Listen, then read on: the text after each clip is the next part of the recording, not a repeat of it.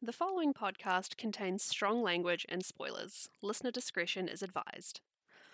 Kia ora e hoa ma, no mai haere mai ki Fem Fucking Tastic, a one woman book club where I, Tori, your host, read mostly fantasy novels with female protagonists and then discuss my thoughts and feelings on said character. So, I'm not drinking this episode, so no fun beverage to discuss, but uh, this episode might be a little bit messy because I wrote it way back in March when we here in Aotearoa, New Zealand, were in full lockdown, and I haven't reread the notes since. So we're just gonna Ron Burgundy that shit and fucking do it live. So let's crack on with the show. This time we are talking about uh, "Woman," "The Woman Who Rides Like a Man" by Tamora Pierce. It was originally published in 1986 and is the third book in the Song of the Lioness quartet. Um, if you haven't either read the first two books or listened to the first two episodes, I would strongly recommend doing so. Um, otherwise, if you're already familiar with the content, then don't worry about it. Uh, so this one, this book picks up in pretty much immediately where we left off um, with In the Hand of the Goddess, the second book, second episode. So she's Alanna, our heroine, has a she's she's got her knighthood. She uh, defeated her arch nemesis Roger in a trial by combat, and was outed as a woman all uh, at the same time and now she's she's left court she's going on some adventures to basically i mean live her life really um figure out what to do with herself now that she's kind of achieved her life goal really um and also to give some space to uh, everyone at court because obviously you know big scandal. Oh my god she's a woman. How terrible. And uh it's not really feeling like that's a good place for her to be right now. So her and Coram are off uh, on an adventure. They are riding south, going somewhere warm, currently in the desert. And we start with Alanna reflecting on basically on just how glad she is to no longer be hiding her identity, which is a really nice moment. Uh, oh, this some of these notes are uh, clearly I wrote these notes before I found out that before it was announced that Alanna's actually non-binary. So this is um this is very interesting reading. So these are not super relevant notes. That's fine.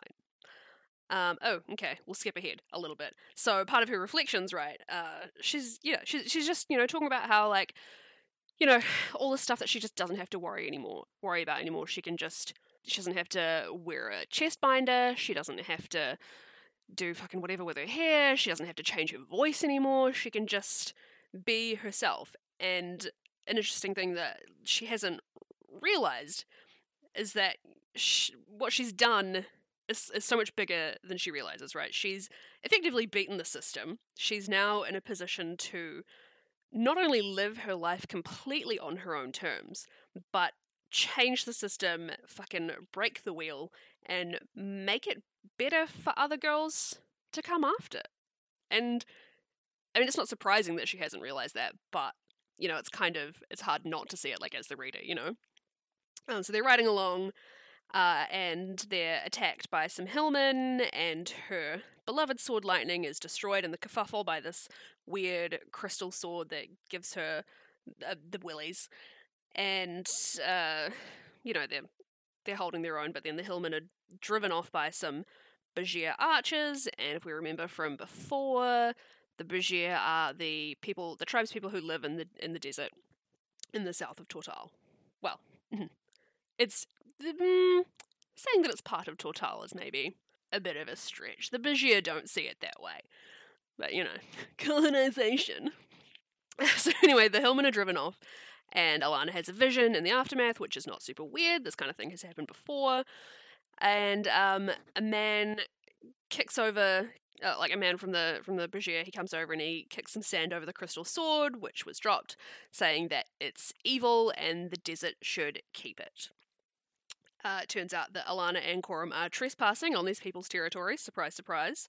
There's some discussion as to what to do with them, and one of the men recognizes Alanna from when she was in Persopolis. That was back in book slash episode one when she fought those uh, the nameless ones. And so, because you know, because there's like, oh, okay, she's actually a person. She's this like mythical white savior lady. Um, they're invited to come and share the tribe's fire for the night. And this is the first time that she's ever addressed as the woman who rides like a man. Hey, it's the title of the book. So they go back uh, with these people, and there are three youths who are assigned to attend to Alanna and Coram. It's Kara, Kourrem, and Ishak, and we will get to know them much better. The evening comes, and it's time for Alanna and Coram to be judged by the tribe. So they're on their way there, and Ishak tries to show Alanna some magic. He's like, I can do some magic like you. Uh, but she gets really shitty and is just like, fuck out of here with that. Magic only leads to pain and death. So she's having some some regression in that aspect of her life and in accepting her magic as being a part of who she is. Uh, so they they sit down. The headman allows every man to speak on what they think Alanna and Coram's fate should be. Apparently, sometimes the women get to be involved, but not this time. Um, so eventually, everyone agrees that since Alanna dresses, bears weapons, and goes unveiled as a man, then she should be tried as one. And of course, that means a trial by combat. Because what the fuck else would that mean? Uh, this is pretty. I mean, this is this is very soon after her last trial by combat. I mean, it's literally how the last book ended, and we're starting this next part of her life in the same way. So this is bringing up a lot of a lot of feelings and some trauma for Alanna. And so she agrees, but insists that she's not going to kill her opponent unless it is absolutely unavoidable. And of course, she manages to avoid killing her opponent because, I mean, that would be a terrible way to start the book if she couldn't do that, um, given how the last one ended. So uh, they're they're accepted into the tribe. They're immediately initiated, and this seems to be good enough for most folks. And then they have a big old party into the wee hours. Um, she kind of rolls into her tent as the sun comes up. Um, but a little while later in the morning, the the two girls that we met before, Kara and Kourrem, they come to see Alanna, and she tells them her story, and they tell her theirs. So they're they're orphans who also have some of the gift, and their their tribe's shaman wants to cast them out into the desert. And speak of the devil, said shaman has now come to confront Alanna, and is wearing the crystal sword, the creepy sword that we she saw the day before. So she recognizes the it's got like a jeweled hilt, and she recognizes the design on it, realizes that it looks very similar to Roger's uh, wizard's rod thing, uh, and so she kind of like quite reasonably has a bit of a panic. You know, she's just gone through this big ordeal of exposing this man who uh, pretty much everybody at court loves, executing him, and being outed all at the same time. You know that again, and and now it feels like you know she's she's seeing this thing that he's probably made. It looks very similar to something he made and you know she's feeling like uh, she's never going to escape him, right? She just she can't get past this. She she feels like she's never going to be free of his ghost, effectively. Uh, so it turns out that the the voice of the tribes is coming to visit. So this whole issue with the shaman hating her um, is going to be sorted out soon anyway. And that voice turns out to be Ali Mukhtab from book one, if we remember. He was the guy who liked cats or something. Um, and and he's got oh says like he's got some hot takes to lay down for Alanna on page. Okay, um, hang on, let me just find that page. Okay, see, this is what happens when you don't reread your notes before you record, Tori. You get okay, okay, here we go. I've got the page. Fuck, I didn't highlight which what the passage was. Okay. Uh Okay, okay, okay. I think this is I think this is probably the part that I wanted to talk about. So the voice says to Alanna, You're a terrifying creature, the voice told her solemnly. You do not take your place in your father's tent, letting men make your decisions. You ride as a man. you fight as a man, and you think as a man. I think as a human being, she retorted hotly. Men don't think any differently from women, they just make more noise about being able to. As Coram chuckled, Mukhtab said, Have you not discovered that when people, men and women, find a woman who acts intelligently, they say she acts like a man? Alanna could find no answer to this. She glared at the guffawing Coram. Many of those who take the shaman's leadership are women, Mukhtab went on. You frighten them. You are too new. You are too different. Well, they have to behave differently now that you are of the tribe. Better that you die and become a legend. Legends force no one to change. So, there are a couple things in there that uh, kind of jumped out to me. The main one being that whole the, the women not accepting her and because because she's new and she's different and she kind of they perceive her as like a threat to their place in the world and the way that they do things. And it kind of just reminded me of I think it's it sort of goes a little a little bit of the way towards explaining why some women vote conservative and vote for horrible, horrible men who have these regressive, awful policies. It's, I mean, it's a little bit of that whole like, pick me thing where it's like, oh, you know, I I support you and I believe in what you're doing, so please don't take my rights away because I'm voting for you and I support what you're doing and, and that sort of thing.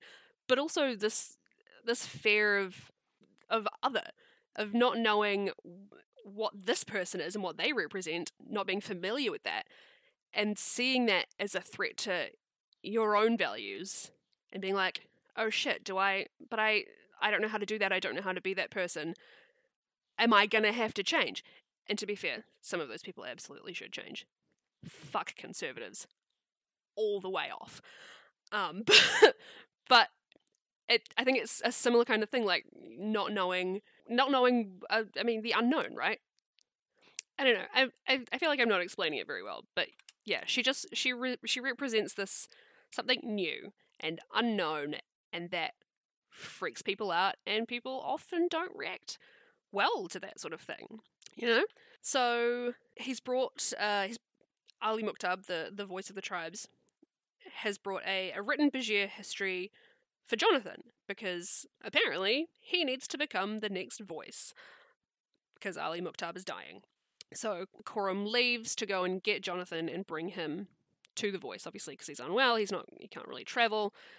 And it would be better for Jonathan to be learning among the people that he's supposedly going to supposed to be leading. Um, Alanna tries to mend lightning. Nothing works because you know, of course, can't be easy. She goes to the shaman to try and make peace and advocate for her little shadows that have started following her around. And he just straight up attacks her like several times and they fight and he dies. So Alanna is now obliged to take over as the village, uh, the tribe shaman until she can find or train a replacement. She's pretty unhappy about this situation because it now means that she's tied there and can't continue her adventures, which is like the whole thing that she wanted to do was just go on adventures. So she decides to train all three of the young people, Kara Kourrem and Ishak, because, like, obviously that makes sense. There are three gifted people, so why would you not train all of them? The girls being shamans is new for this tribe, but, um, you know, Alanna's female, so what ifs? Uh, there's a. Oh, what is this? What is the. Oh my god, I can't even read my own fucking notes. Oh, yeah, right, okay. So, this is kind of, yeah, this whole, like, teaching magic is. It's kind of a thing, because the whole what happened with Roger like I mentioned before, it's you know it's caused this huge step backwards in her relationship with her magic. Um, but she does she knows that ignoring it is also a bad idea because you know otherwise you lose control, and especially for her young students, if they don't learn to control their magic now, then it could be disastrous for for themselves and everyone around them. So she starts to teach them. And it is immediately clear that Ishak has a fucking attitude problem classic. So Alanna goes to the headman to advocate for her students. You know, they're they're going to be leaders amongst the tribe in the very near future. So especially the girls, they really need they need someone to back them. So she goes and she says, you know, I want them to sit with me at the fire with the rest of the tribe. And initially, like the men seem to accept it, weirdly, uh, but not the women. And I think again, that's just that whole no longer knowing what their place is. Like everything that they've known is up in the air and being challenged. And so, you know, like what the fuck are we supposed to do? How do we how do we go along with this? Um, but I do find it interesting that um, in this case, the men aren't going through that same sort of crisis or dilemma, whatever. They're not having that whole oh our position's being threatened because now there are young girls sitting at the at the table. So what does this mean for our position? Um, yeah, so that's kind of I yeah I don't really get why that is, but but that seems to be what's happening here.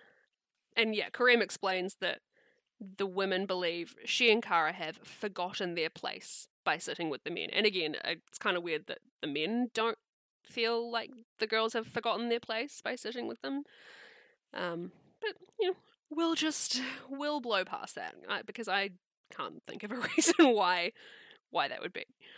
Um, Kourrem offers to teach Alanna weaving because uh, it's something that she enjoys, and Alanna's like, eh, you know, start learning something new.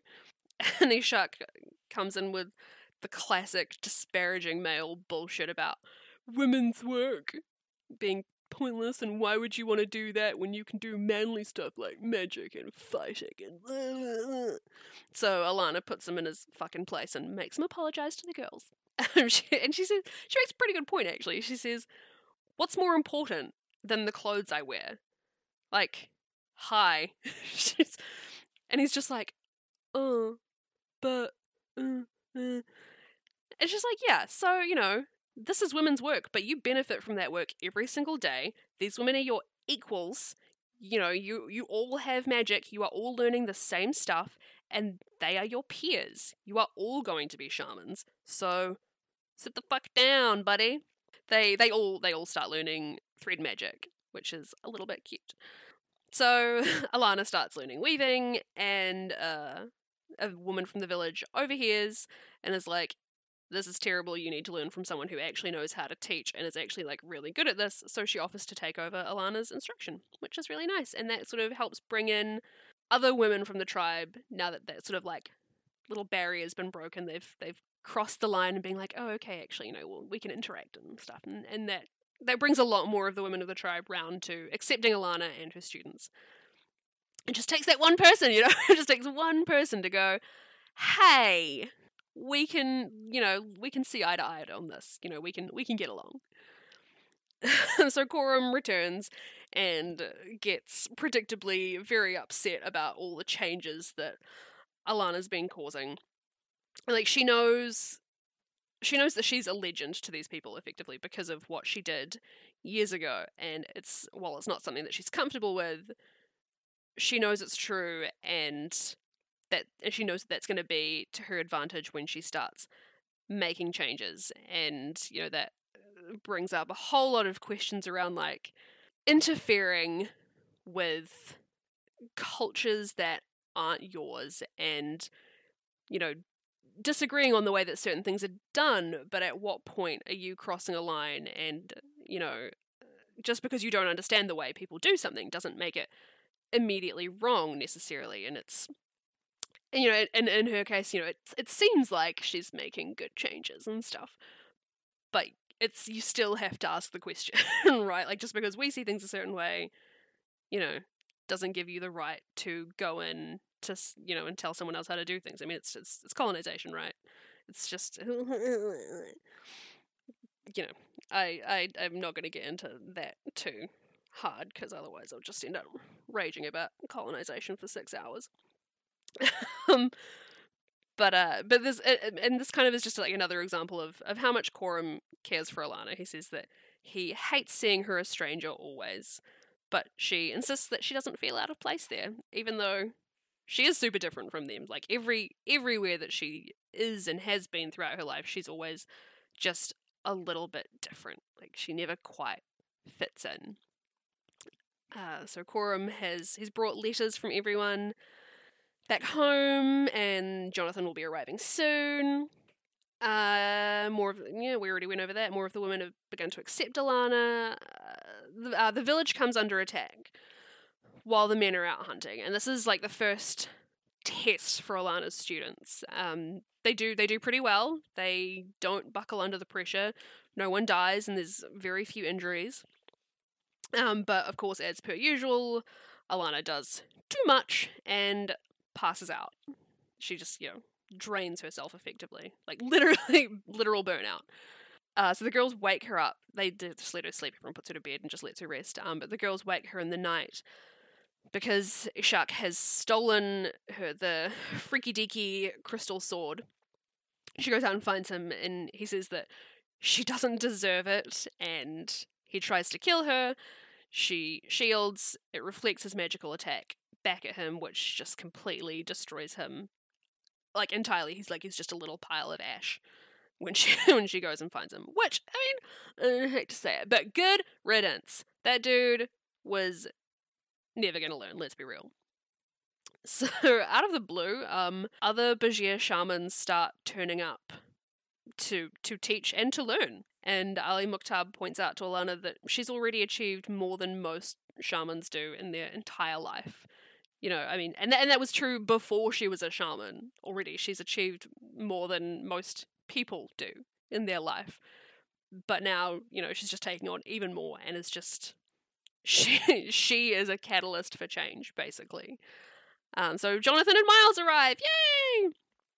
Jonathan proposes to Alanna, and it does not go well at all. Jonathan's arrogance is really coming into its own at this point, and he just assumes that her yes is a given. And we we kind of know this already. Like smug git is just it's his thing at this point, and it, it's probably just goes with the territory of being a prince. Uh, so you know, Alanna is uh, concerned about his motives for proposing, and rightly so. She is worried. She knows that going back as his betrothed would mean giving up everything that she's worked for. It would mean giving up her personal freedom and everything that she wants out of life. And she's still trying to figure out what what that even is. She's still trying to figure out who she is and what she wants her life to look like beyond just adventuring, which she wouldn't be able to do as as his betrothed. Uh, so he agrees to give her a little bit of time to think about it, but he, he's obviously just being a smug git about it. So Alanna talks to Myles and and he has this little this little nugget of wisdom for her which I really liked. He says, "You're brave to admit that you don't know everything and then do something about it." Which is something that I feel like we can all take to heart. You know, just learn to admit when we don't know things and then actually take the next step and do something about it instead of just being like, "Well, I don't know." but the the general like meat of the conversation that she's having is that Myles wants to formally adopt her. Uh, she'll need money to fund her traveling lifestyle, and Myles has no heirs, and he needs someone who knows how to manage an estate. Um, also, he's been a better father figure to Alanna than her actual father ever was, anyway. So, I mean, it kind of just works out well for everyone. Um, it's weird. I've written here Alanna learns that the voice is dying but I feel like I already said that. So I can't remember if she already knew that or if we knew that and she didn't. But anyway, um, he doesn't have time to teach Jonathan everything that he needs to know to take over as the voice. Okay, my notes are weird. Whatever. He doesn't have time. He's trying to teach Jonathan everything he needs to take over, and it just, it's all like the timeline is just a very touch and go. Um, and so because this is happening, um, that like this is a big deal. Like the voice is their like king is not a great word. He's kind of like their the a mediator for all of the Bazhir tribes. Like no one can war against them, which is why this guy wants Jonathan to be the voice because it would bring the Bazhir into the kingdom of Tortall peacefully, um, and end a whole lot of fighting. Uh, but yeah, he's not a ruler as such. He's more of a yeah, more of a mediator. Um, so all these Bazhir headmen and important people start turning up to see this new guy who's supposed to be taking over, and naturally, a lot of them are not keen. Alanna has like a little bit of a fight with Jonathan because he's being an arrogant twat. And now Alanna's like, she's really seeing that properly for the first time. And she's like, oh my God, you're kind of an ugly person. um, but anyway, Jonathan is challenged to to the trial by combat, basically, to be accepted by the Vizier, just like Alanna was. And of course, he succeeds. And kind of to Alanna's surprise, it's because he's learned some new tricks, like some new combat tricks, and she's a little bit jealous because she wants to know. you know, obviously, she's always she's always trying to improve her game, right? Like she wants she wants the new stuff. But he's not welcomed in the same way that she was. Like, you know, they had that huge party when she arrived, when she was welcomed, and and he doesn't get that same thing. Uh, her time gradually becomes more and more occupied treating the voice, uh, learning all about Myles's barony and teaching her students, as well as studying more with the visiting shamans. She's just there's a lot going on in, in her life right now, and she she talks to Myles again about um about Jonathan's proposal, and you can kind of tell that she's pretty much already made her decision. Like she knows what she has to do. She just hasn't really she hasn't really accepted it and come to terms with with the fact that she needs to say no, cut ties now, and just end it. Uh, so another great little nugget that that came out of that discussion that I've kind of applied to my own life and have passed on to others, like friends and stuff, and we've you know talked about like things to decide in your life, is that no can always be changed to yes but it's very hard to change yes to a no. I'm pretty sure everyone has had one of those moments in their life where, you know, you've got to like it's a yes or no. Like some things really are that that binary. And, you know, you can you you can change. No no is usually easier to change to a yes. But, you know, it's true that once you commit to something and say yes, that means that you start making plans and things start getting set in motion. And once that wheel's moving, it's a lot harder to stop it. And that's that's probably one of my favorite little things that I've that I've taken out of these books.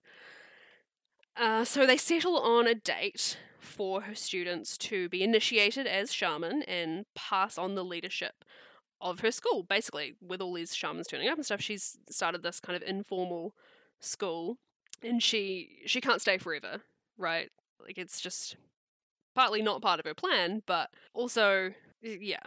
She, she has other responsibilities now. She's going to have to take over this barony at some point. So she yeah, she needs to hand over the torch to someone. Uh, Myles adopts Alanna. There is much happiness. Uh, seven men must witness the adoption, which is another point where Alanna comes in and challenges custom as per insisting that Kara and Kourrem act as witness since they're to take over as shamans. The tribe needs to acknowledge their authority, basically, and and this is a point where I agree, and her cha- her changes are good, I think. Uh, and she realized that she now has a father who loves her, which is so sweet, and that's another life lesson that you choose your family, right? You do. Most like it seems simple to me. I know plenty of people who struggle with that concept. Uh, so Alanna and Jonathan are are chatting. Jonathan believes that Roger did create the crystal sword that Alanna's been working with um, and trying to master. And that kind of explains why she's been having a bit of a struggle with it.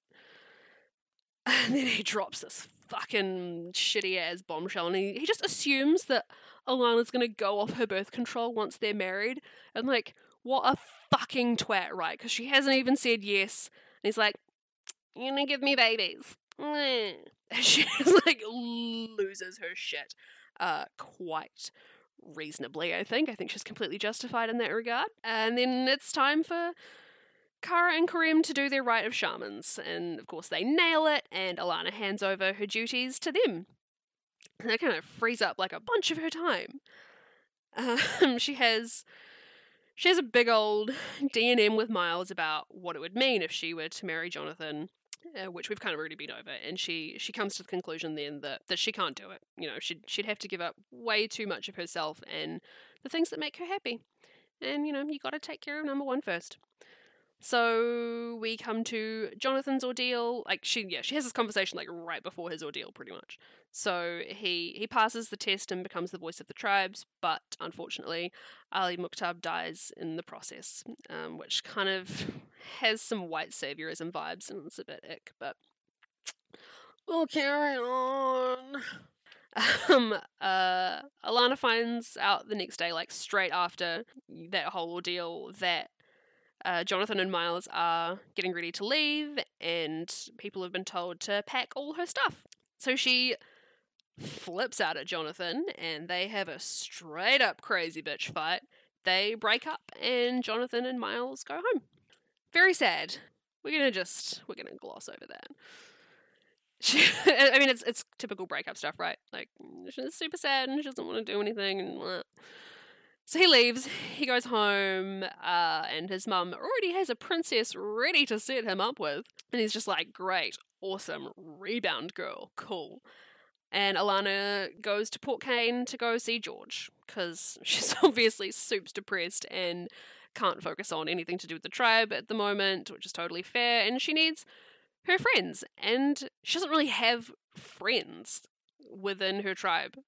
She's she has duties and obligations, and there's no one that she can really talk to about this kind of stuff. And also because it's and it's weird, right? Because Jonathan is is their voice of the tribes, and so it would be kind of weird for her to be like having a bitch about her feelings about this guy who is like you know their their supreme judge, right? So she so she bails. She goes to hang out with George. Um and and this time things were a little bit different, right? Like previously her time with George was pretty limited because she had palace duties and she was still disguised as a boy. But now she's sort of free to be herself and she can freely dress as a woman if and when she wants to, etc., etc. And he gives her that space to to do that and to explore her gender and, and how she expresses her identity and stuff. And it's it's just really, really cute and nice and healthy. So she has a bit of a rebound affair with George, but it's pretty chill. She's happier with him than she ever was with Jonathan.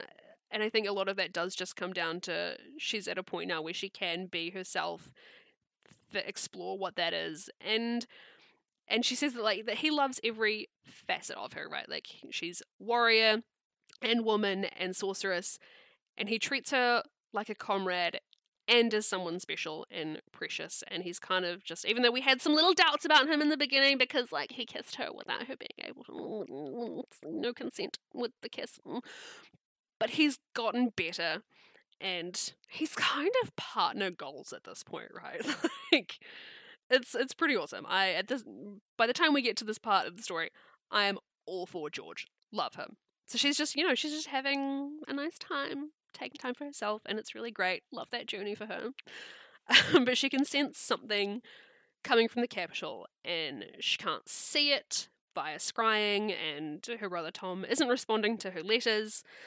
And then on All Hallows, she gets completely wiped out by like sudden chronic fatigue. Like her powers get completely leached. There's a huge, like, magical explosion in the night. Like, it's not an actual explosion, but anyone with magic, like, feel this, like, shockwave go through them. Um, so she gets an apology, an apology letter the next day from Tom, delivered by George, uh, and she sends a super angry letter back he sends another apology, and she decides to just let it go, since there seems to be, quote unquote, no other ill effects of his All Hallows experiments, and if that's not foreshadowing, I don't know what is. Right. Events transpire, causing Alanna and George to part ways. Um, there's like an attempt on George's life, calling him back to Corus to sort things out, and she is not ready to go back with him. She's not ready to return and face Jonathan or the rest of court. Also, it's winter and she wants to be warm, so she goes back to the desert. Totally relatable. The. What? Okay, I've put in another reference here to a specific page. I don't know if I can be bothered um, addressing that. It's the the last chapter is really slow and kind of boring. Like the the it's a weird. This book has a weird ending. It's very much just like exposition setting up for the next book. So it's a little bit. Ugh. But anyway, George goes back to the city. There's this guy who's trying to like take over his position. Alanna goes back to back to. Wait, what? Okay, maybe I do need to check that page reference actually.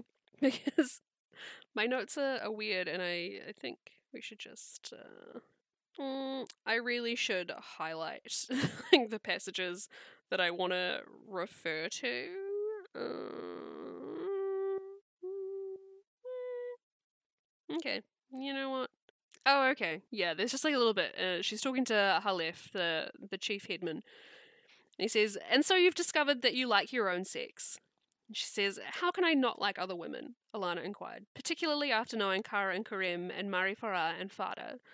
I don't feel nearly as odd about being female as I did before I came here. And that I think that's just like a really a really nice little bit. Because and I and I wish that I had remembered this part eh, like in like late teens, early 20s because you know, it's I mean, of course, I got sucked into like some shitty, internalized misogynistic thought patterns.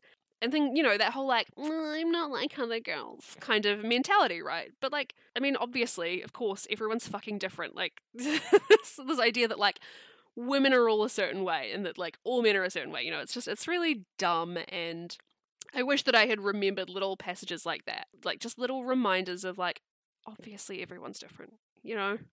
Uh, and and that it's okay, and like this, you know, it's okay to explore your identity, and you know, being comfortable with who you are is is often a journey, right? Yeah, that was that was a nice little bit. I'm glad I did look that up actually.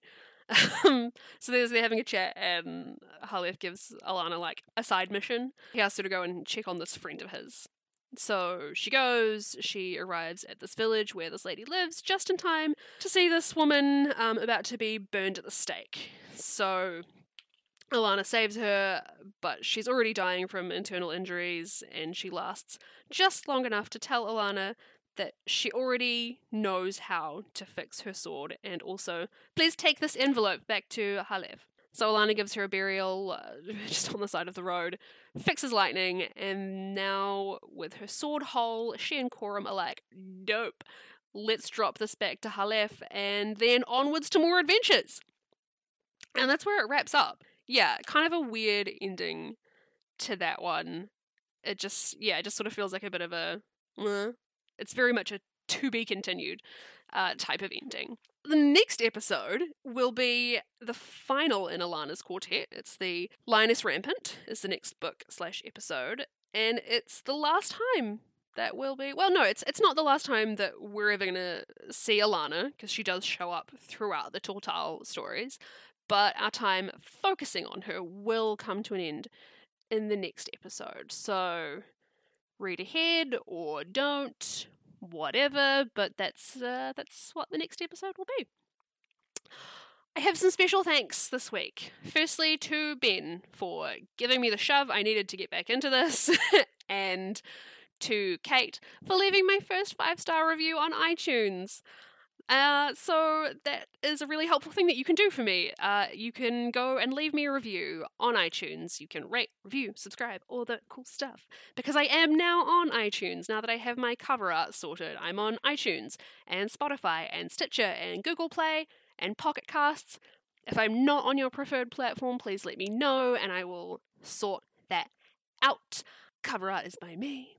You can follow me on Twitter at fem underscore podcast, F E M M E underscore P O D C A S T. If you have book recommendations, you can email me uh, at femmfnpodcast at gmail.com. That's all lowercase, all one word, F E M M E F N podcast at gmail.com. Uh, at the moment, I'm doing everything myself. Writing, production, editing, even the cover art is all by me. So if you'd like to support this little venture of mine, you can do so via my Patreon, which is now live.